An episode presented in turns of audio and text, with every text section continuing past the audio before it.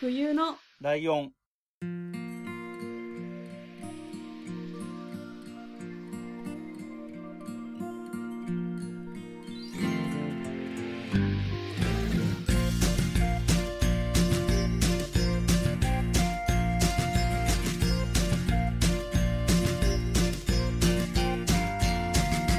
この番組は山梨県出身以外共通点のない2人がそれぞれ好きなことを話す番組です冬のライオン第141回椿雷道です。真冬です。よろしくお願いします。願いします。えっ、と、なんと、今年入って初の、はい椿雷道のターンです。おー、初。真冬さんはなんか若干この前のが真冬さんのターンかなみたいなあまあ感じのがあったから、はいはい。ね、あの、なんだっけ、 PayPay。あ、 PayPay、はい、入ったは入ったよ。一応登録はしたよっていうことだけ今言っとくわ。はい。うん。っていうのがあったんでね。はい。で、えっ、と、僕のターンで、ちょっとね、予告、なんか最近予告みたいなことするの楽しくなってきてるんで予告しとくと、はいはい。えっとね、今回、で3月のライドのターンと4月と5月はもうライドのターン何やるか決まってます。はい。えっ、と、ざっくり言って映像作品です。そしてオタクで昭和の子供の話ですね。はいなるほど。そんな感じです。はい。はい。というところで、今回が一発目なんですけれども、そのね、はい昭和の子供シリーズ一発目なんですけど、はい。えっ、と、庵野秀明って知ってますよね？はい。何、何の人？真冬さん的には。えー、エヴァとうかんうん、そうだよね。ですかね。うん。はい。そんぐらい。あと、あれか。シン・ゴジラ？ああ、そうそうそうそというイメージしかありませんう。ね。そうなんですよね。それで正しいんですよ。おでー、危ねえっ、と、今度、その、で、エヴァンゲリオンも最後にやった劇場版が新エヴァンゲリオンというタイトルだったんですよね。え。はいはいはいはい。で、ゴジラも新ゴジラだったじゃないですか。うん。で、えっ、と、今年の2022年の5月13日に、新ウルトラマンがやります。あー、なんか、見ました、ツイッ。ターでで、。なんか最近ツイッターでその後新仮面ライダーもやるらしくて、あ、そうなんですね。で、それをマーベルみたいに全部出るみたいな話をし作ろうとしてるとかっていう噂もツイッター上に流れてきてて、なんじゃこりゃみたいになってるんですけど、はいはい。で、今日のところはとりあえずその5月に映画がやるので、ウルトラマンの話なんですけど、はいはい。で、新ウルトラマンっていうこの安野さんが撮るやつは、はい。まだわかんないのね。まあ、ちょっと映像出てるんだけど、あんまり詳しいことまだ分かってないから、あんまり話せない。はいで、もしも仮に真冬さんが、とか、もしくは彼氏が見たいって言うから一緒に映画見に行くってなった場合に、ウルトラマンどのぐらい知ってればなんとかなるのかなっていう話なんですよ。うーん。興味なさそう。今んところはね、もちあろん興味はないんですけど、うんまあ、聞きましょえっと、そもそもじゃあ、ウルトラマンについて何か知ってることってあります？う。知ってることうは、ん。なんかまあ特にないんですが、うん なんだろう、あのーなんか、なんかのテレビで、あの終わり方が怖いのがあるみたいなあーあー、そう。そんなのやってた。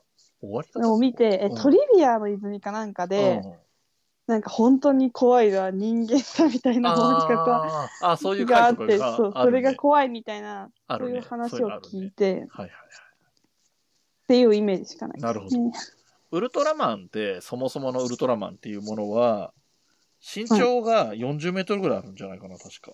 でか。でかいんですよ。で、赤色と銀色、体の感じがね、色味が。はいはい。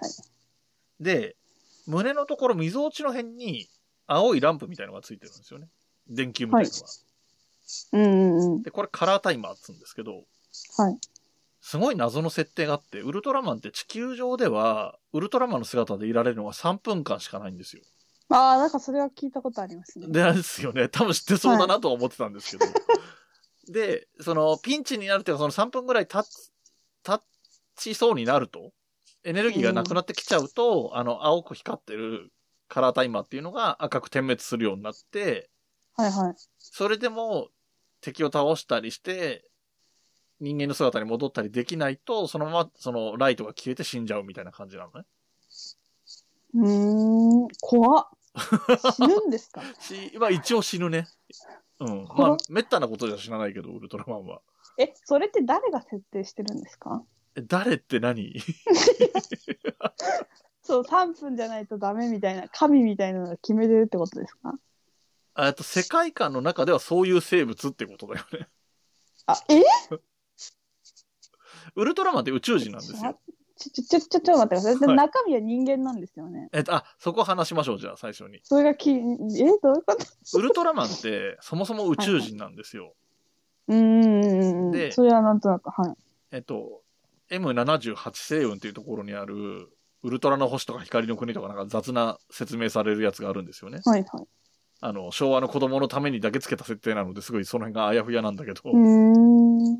で、その M78 星雲から来た宇宙人で、この今話題にしてるウルトラマンの第1話は、悪い怪獣を追いかけて地球に来るのよ。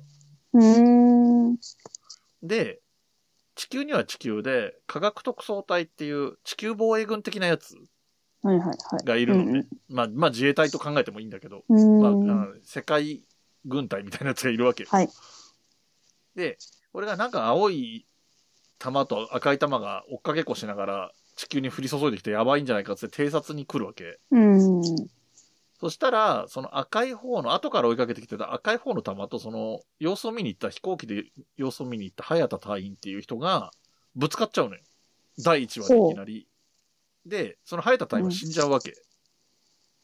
え、はいはい。で、そう、なんかこう、なんか、魂だけの状態みみたいになった早田隊員とウルトラマンがそこで会話をするんだけど、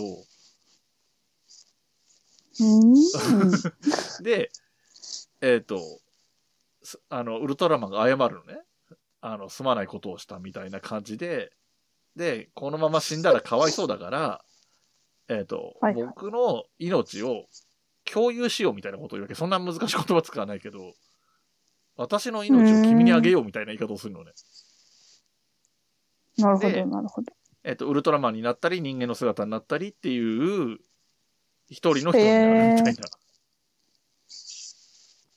初めて知りました。そうだよね。そんな感じなんですよ。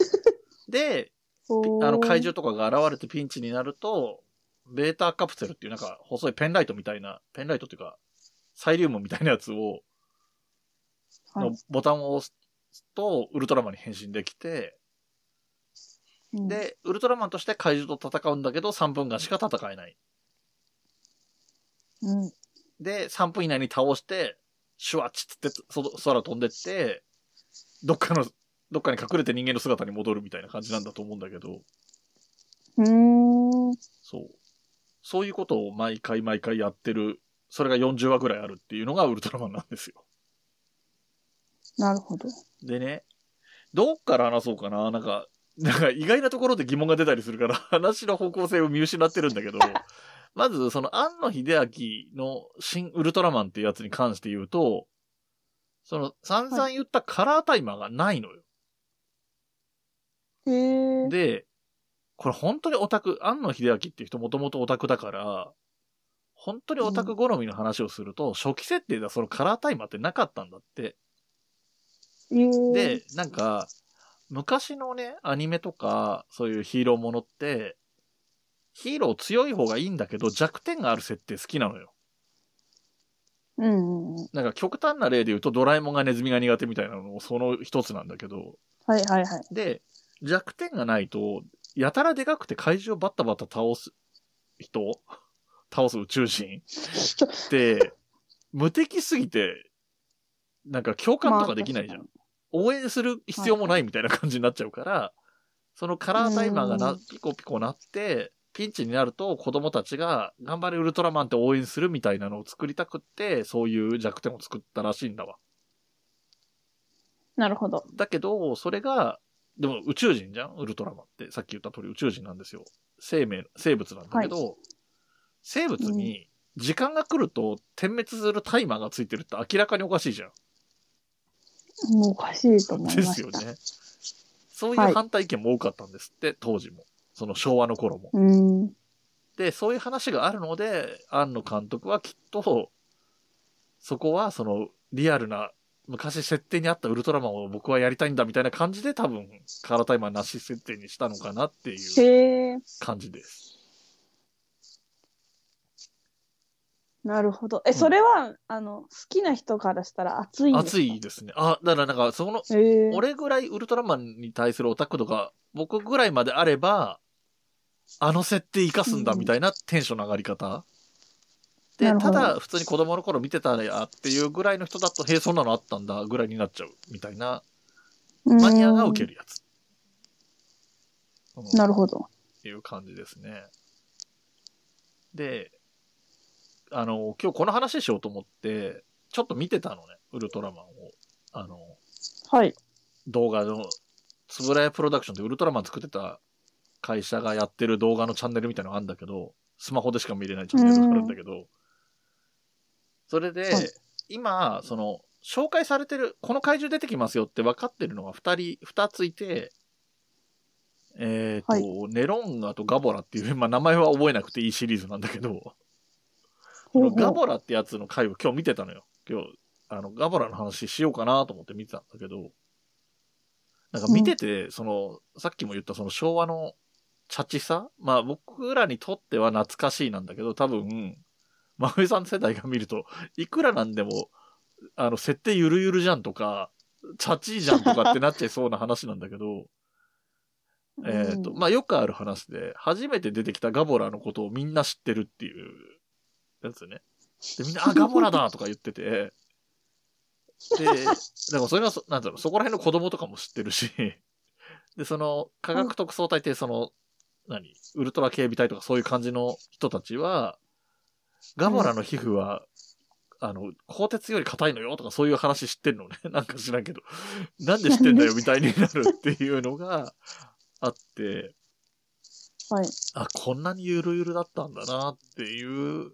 のが懐かしかったのと、あと、あともう一つ、そのさっき言ったネロンガ、ネロンガだったかな？もう一つの怪獣が出る回も見たんだけど、その、はい科学特捜隊ってその、何、スペシャルチームがいるわけ、その飛行機とかで怪獣と戦ったりする人たちが6人ぐらいのプロフェッショナルのチームみたいなのがいるんだけど、その人たちの基地に、何でもない少年がちょいちょい遊びに来てんのよ。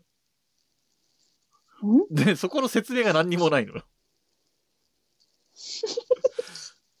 なんか、なんだ、また来たのか、星野くんは、みたいなぐらいのテンションで許されてる。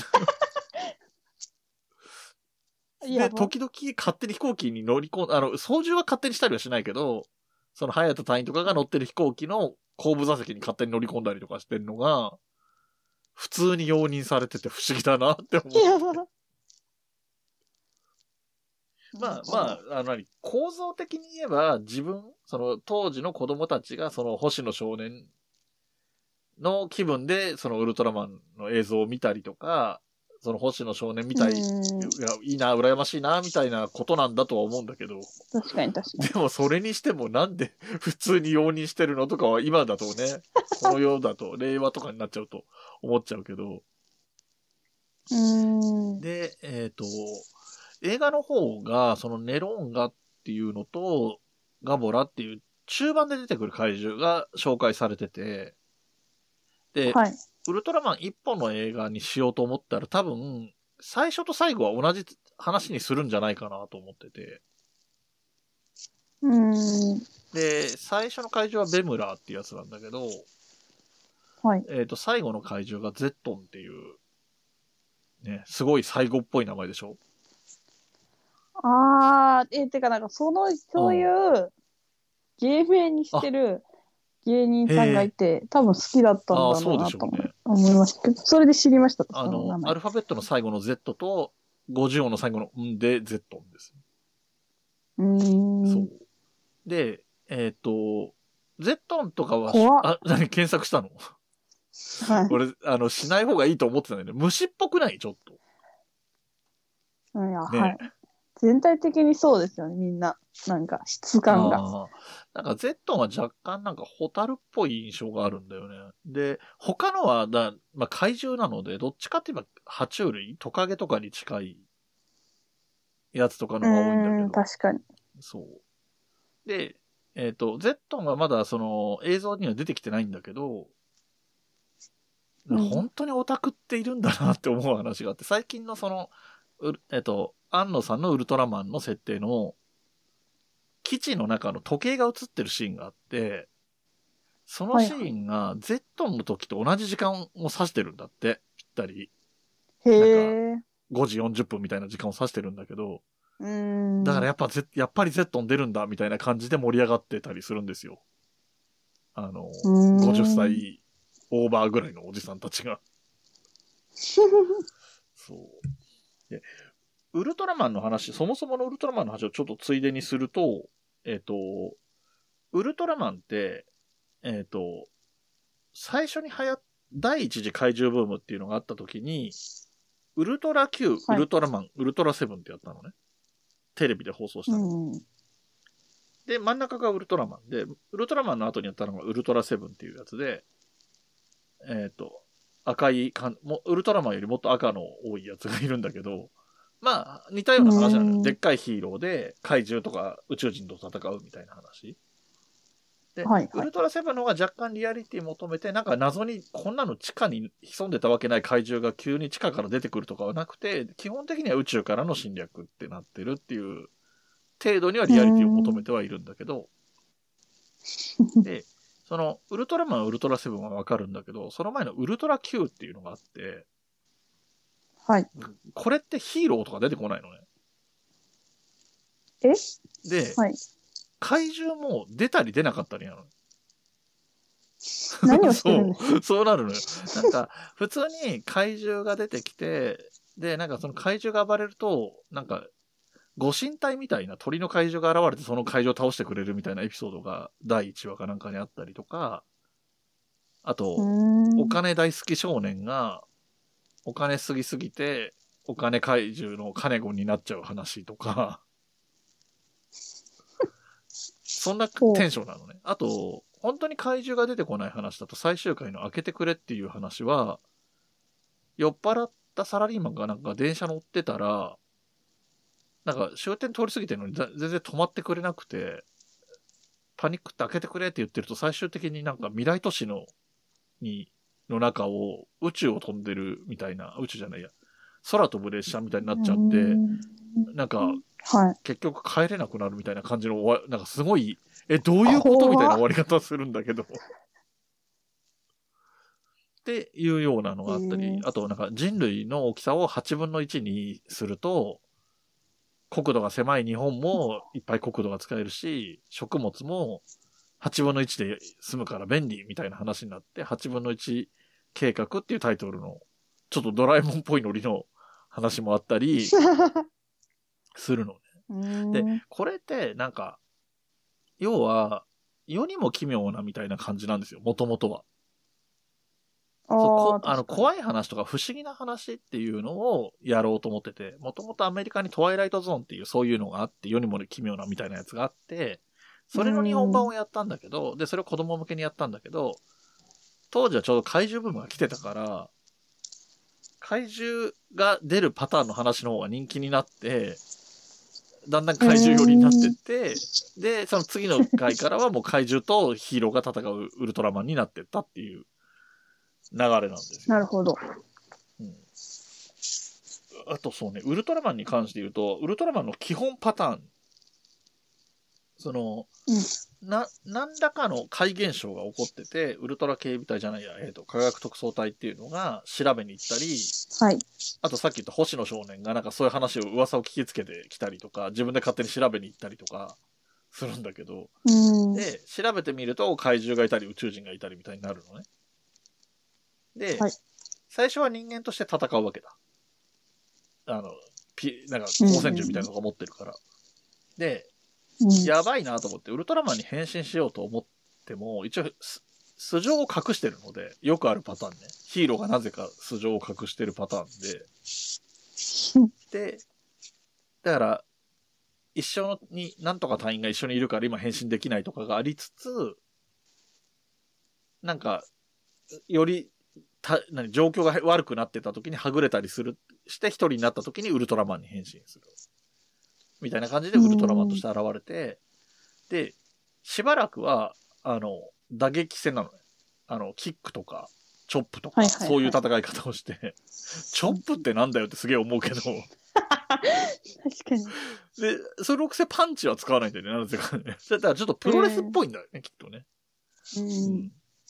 で、なかなか倒せなくて、最後の最後は、スペシウム光線っていう、あの、腕を十字にクロスさせる。はいはいなんとなく知ってるでしょこれも。はい。なんか知らないようで知ってるウルトラマン情報でしょ 確かに。で、これでビーってこうビームが出て、怪獣がなぜか爆発するっていうパターンが王道パターンなんだけど、うーん。今日見たそのさっき言ったね、ガボラっていう、ガボラもね、画像を見ると面白いんだけど、なんか、あの、怪怖い怪獣なんだけど、首の周りに花びらみたいのが4枚ぐらいある、なんか謎なテイストの怪獣で面白いんだけど、ええ首の周りに赤い花びらみたいな。怖っ。見た？見ました。で、この赤い花びらみたいなのが、最初閉じてんのよ。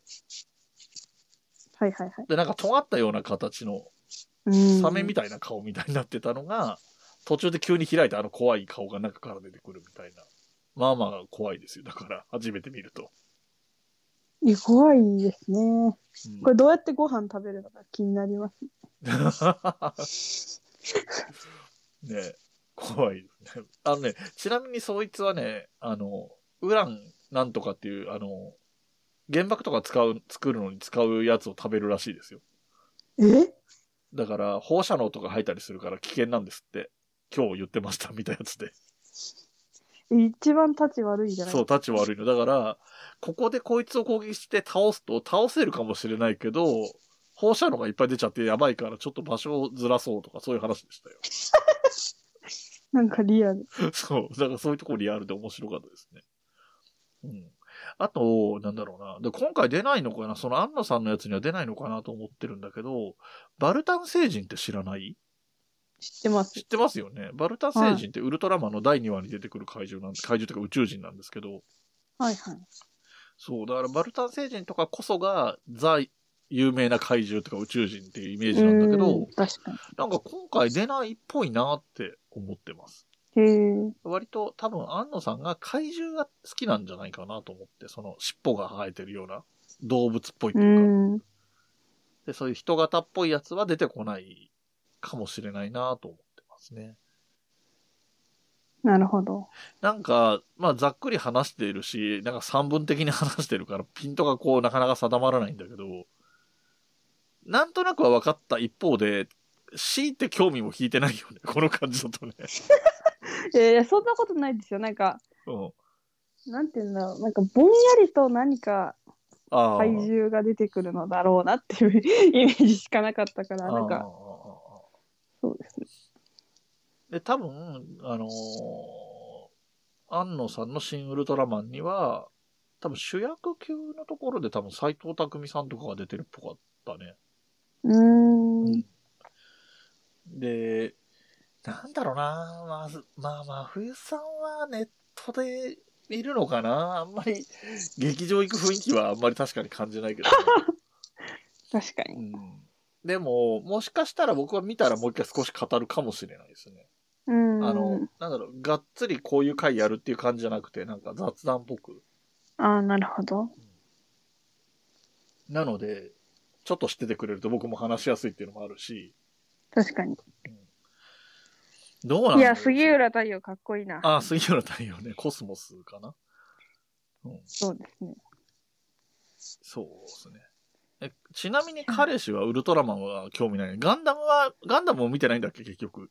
見てないと思います。聞いたことないです。ああ。案外、乗ってこないな。好きそうな気がしてたんだけどな。そうか。いや、まあなんか思い出、思い出というか、うんはあるっちゃあるんですよ。うんまあ、ウルトラマンで？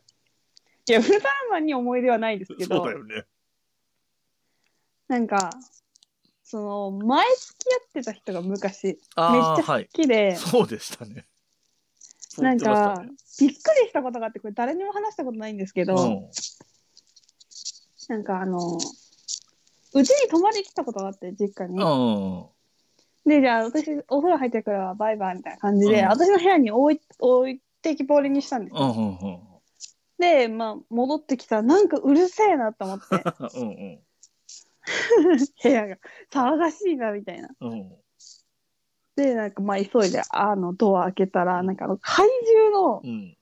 声の CD みたいな うん。のを、うん。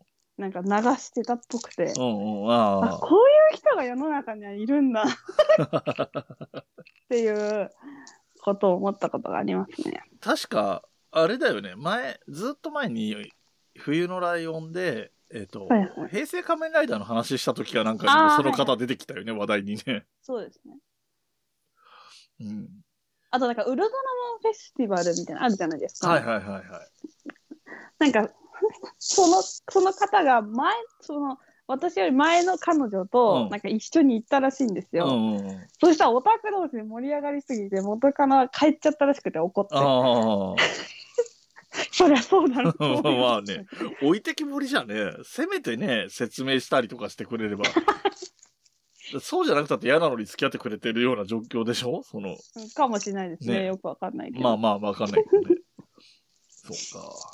だからそういうなんか、やっぱりうん今私あれも見たんですよ。あの自分のツイッター検索して、うんうん。ウルトラマンみたいな。で、フォローしてる人だけ。検索できるじゃないですか。うんうんうん。もう同じ人たちしかつぶやい だからすごい好きな人ってめちゃめちゃ好きなんだろうなとは思いますね。本当に。そうだね。本当にその中でも、と、つずば抜けて好きなのが庵野秀明っていう人なんだよね、多分。うーん。だってあの人大学の時に、あの、何？自分たちで自主制作で映画撮ったんだけど、それが、そのウルトラマンっぽいものを撮ってるんだけど、うん。ウィンドブレーカーにその赤と白かなんかで色塗って、顔は自分の顔丸まんま出した状態で、で、ミニチュアのビルとか作って、ウルトラマンの、ぽい映画、映像を作ったみたいなのが、へえ。結構ね、庵野秀明とかの周り、そういう、庵野秀明ってすごいよねって言ってるような人たちはみんな知ってるみたいになってる有名な話なんですうよ、それが。そう。なんか本当にオタク、あの人は。なんか、なんだろう。才能ももちろんあるんだとは思うんだけど、はいそ。のオタクの蓄積で培ってきたものを出すだけで、あれが作れちゃうような人なんじゃないかなっていうぐらいオタク。っていう人ですね。で、そうそう、さっきも言ったけど、だから、なんかさ、新エヴァンゲリオンは自分の作品なんだよね。エヴァンゲリオンってもともと自分がオリジナルで作ってるんだよ。はいはいはい。で、ゴジラはもともとあったものだし、ウルトラマンも仮面ライダーもあったものなんだよね。で、なんかその、それがなんか全部絡むようなやつを作るとかいう話もあるし、うん。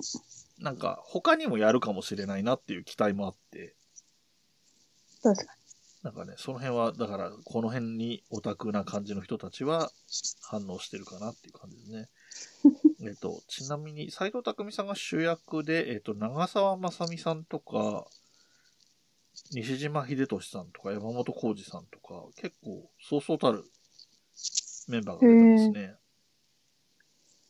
ちゃんと早田隊員っていう設定もあるっぽい。さっき言ったそのうん、あの、赤い玉と飛行機でぶつかっちゃって、早田隊員がいきなり死んじゃうっていうのは、あるっぽいよ。どうやら。に。へえ。なんかちょっと見てほしいんだよななん。なんでか知らんけど。なんか、その今ぐらいの情報しか知らない真冬さんが見てどう思うのかっていうことに興味がああ、る。まあ確かに。あれもそう、ゴジラもそうだけどね、シンゴジラもちょっとそういう感じあったけどね。うーん。エヴァンゲリオンはちょっと前のやつ見てないとわかんないみたいな雰囲気もあったから、あんまりおすすめできなかったけど。多分、仮面ライダーよりは見やすいと思うよ。あの、新仮面ライダーっていうその、安野さんが作る仮面ライダーよりは多分見やすいうーん。と思います。あの、それこそあれ、仮面ライダーってそもそも虫だからさ、確かに。バッタだから。で、雲とかコウモリとかだから敵が、蜂とか。最悪。だから多分、新仮面ライダーは僕は見に行くけど、真冬さんに勧めはできないなって思うから、それだったら多分ウルトラマンの方が見やすいかもねって思いました。うん。確かに。てな感じで、なんかこれといったまとまりのない話になっちゃったんですけど、いやいや、疑問が解決されました、結構。なんか、そうね。あの、この調子で、なんかおじさんの話についていけるようになってくれたら、おじさんとしては嬉しいんだけど。なんか、ついていけるまでいかなくても、そさっきのツイッターじゃないけど、うん。なんか言ってることがちょっと分かったりすると楽しい気はするんだよね。まあ確かに、聞いてからこのタイムラインを見ると、うん。あ、このこと言ってんのかっていううん、確かにそうかっていう感じはありますね。なるほど。えっ、と、こういう感じの、本来の冬のライオンの、僕が狙ってた冬のライオンのあり方ってこれなんですよ。僕がめっちゃ好きで、真冬さんが全然興味ないものを僕が熱弁するっていうスタイルが狙いで、まあもちろん、あの、お互い様だから逆も聞きますよっていうのがあるっていう話だったはずなので、なんか久しぶりで腕ぶん回した感があります。そして来月も再来月もぶん回そうと思ってますっていう感じですね。はい。はい。ということで、えー、っと、なんか、僕だけ満足した感じの終わり方になりますけど、いえいえ。えー、っと、告知に入りますけど、はい。真冬さんの方はどうなんですか？あの、ジェラート屋さんとかの方は。は、えーっと、3月は、うん。うーん、まあ基本的に日曜日にはいはいはい出して。ますね。えーっと、ジェラート屋さんの方がやってるってこそうですね。とあのー、天神山の方は、えーっと、2月で終わりあ、2なんで。月終わりなのか。はい。そっかそっか。なるほど。じゃあだんだんこれからね、あったかいジェラートに合う季節に向けて頑張っていかないと。怖いですね、本当に。みんな来てくださいね。ねコロナがね、明けて、うんね、来やすくなるといいんですけどね。なんかそれでもさ、やっぱり、なんていうの、バイク乗りみたいな人たちがさ、フットワーク軽いから来てくれたりとかさ、確かに、確かに。あと、はい、どうしてこの人来てくれたんだろうって不思議に思っちゃうデブマイちゃんとか来てくれたりとかさ、しかも初日に来てもらって、はい。ありがたい。本当ありがたいんで、またね、あの、来てもらえればと思いますけれども、えーはい一方でお便りもいただきたいということで、お便りの宛先を紹介していこうと思います。はい。えーお便り、えーメール、E メールで送っていただく場合は Gmail になりますが、huyunolion.gmail.com ですね。はいで、えっ、と、サイトがあります、えー番組サイトがありまして、こちらの URL は頭が H じゃなくて F になりまして、fuyunolion.com ですね。はい。で、この、えーサイトの方に、右上の方に、えーお便り、ん？なんだっけなあれ。何か始めましたって書いてあるんで、お便りフォーおム始め便りましたか？フォームじゃないですか。はいそうかそうか。で、書いてあるので、そこを押すと、お便りフォームが開きますよっていう風になってるので、そっちからでも、お便りを送ってもらえます。で、えっ、と、番組内で紹介するのはお便りを送ってもらった場合なんですけれども、番組内で紹介しなくてもいいよっていう軽い気持ちで感想を言いたいよっていう人は、ツイッターとかインスタグラムで、えーハッシュタグですね、シャープ、冬来、ひらがなで冬来で送ってもらうと、えっ、と、ツイッターは僕も確実に見てますし、インスタの方も真冬さんは見てくれてると思うので、はい。えーそこは逃さずチェックしてたりします。えーあとね、えーと、真冬さんが設定してくれてる質問箱が、えっ、と、冬のライオンのね、えっ、と、ツイッターアカウントのところに固定ツイートでついてますので、えー匿名で質問とかしたい人はこちらからという手もありますね。はい。で、あとえ、、今、インスタのハッシュタグ初めて見ました。初めて見ました。なんかありました？え、なんかほぼ私とお父さんなんですけど、はいはい。1件か2件ぐらい。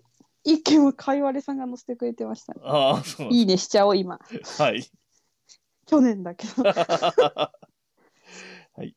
で、えっと、他にも、いろいろやってるのがあって、えっと、すずりっていうね、あの、グッズの販売アプリみたいなのがあるんですけど、えっと、こちらで冬のライオンのグッズも売ってまして、えーこちらは探す場合は、ローマ字で、ユナガワマアで検索すると見つかります。はい。えっと、最近は、この前言ったリュックが最新かな？ですかね。うん。結構ね、あの、お話ししてない時にも増えたりしてたので、今見てみると、あ、こんなのあったんだ、みたいなこともあると思うので、確かに。あの、軽い気持ちとりあえず見てもらえればいいかなって思います。本当でそれです。はい。で、えっ、と、さっきお話あった通り、リアルの、えーキッチンカーでジェラート屋さんを週、毎週日曜日ぐらいの感じで今やってますよと。はい。あと YouTube もやってますね。えーはい。最近もちょっと増えたね。ちょっとだけやりました。えっ、と、何ヶ月か遅れぐらいで、えっ、と、この冬のライオンが配信されてたり、あと、時々ね、真冬さんの動画の旅行行ったやつとかね、はい。そういうのも上がってたり、キッチンカーの紹介してたりとかもありますので、はい。見ていただければなと思います。で、はいえっ、と、冬のライオンはこういうテイストの番組なので、冬のライオンだけでは言っていこうと思うんですけれども、えっと、はい今のところ、椿ライド半世紀祭りっていうのを4月9日にやる予定です。あの、コロナの状況にもよるので、ちょっとわかんないところはあるんですけど、一応そのつもりでいます。で真冬さんは来れないんですけれども、真冬さんが販売してるジェラートは来てくれるっていうことになってます。はい。それは大丈夫なんですよね。言っていい話ですよね。言ってからあれって思ったけど。まあ大丈夫でしょう。はい。はい。あとね、あの他の番組のお後がよろしいようでの萩原さんとか、月刊まるまるレポートのミカさんとか来てくれたり、あと鬼おろしさんとかかいわれさんとかも来てくれるかなっていう感じになってます。ちょっとリスケ、あの延期になったりすると予定してる人が来れなくなることもあるかもしれないんですが、うん。えっと、募集は今も続いているので、せっかくなので、えっと、メールの宛先をお伝えさせてもらっていいかな？はーい。えー、ライドつばきフィフティースアットマーク gmail.com ですね。はい。えー、raido tsubaki 50th アットマーク gmail.com ですね。はい。なんかちょっと癖が強くて、ライドがライドウじゃなくてライドなんですよね。で、椿は、まあ、つはまあ TSU が一番無難なんだろうけど。はい。で、えー50歳なので、まあ、50周年的な意味で50に TH ってつけてますと。ほい。で、こちらにメールいただくと、一応今のところは多分いただいた方は、えっ、と、ご出席いただけるカウントになると思うんですけれども、一応人数の制限もあるので、えーちょっとそこら辺の調整がいるようになってくるかもしれないです。はい。はい。ということで、えー結構いろいろ言いたいことも言えた感じがします。たっぷりめにいろんな告知もしましたね、久しぶりに。ということで、終わっていきます。この番組の楽曲提供はカメレオンスタジオ、エンディング曲はハルさんでハッピーターン。それではまた次回、ごきげんよう。バイバーイ。部屋に人と猫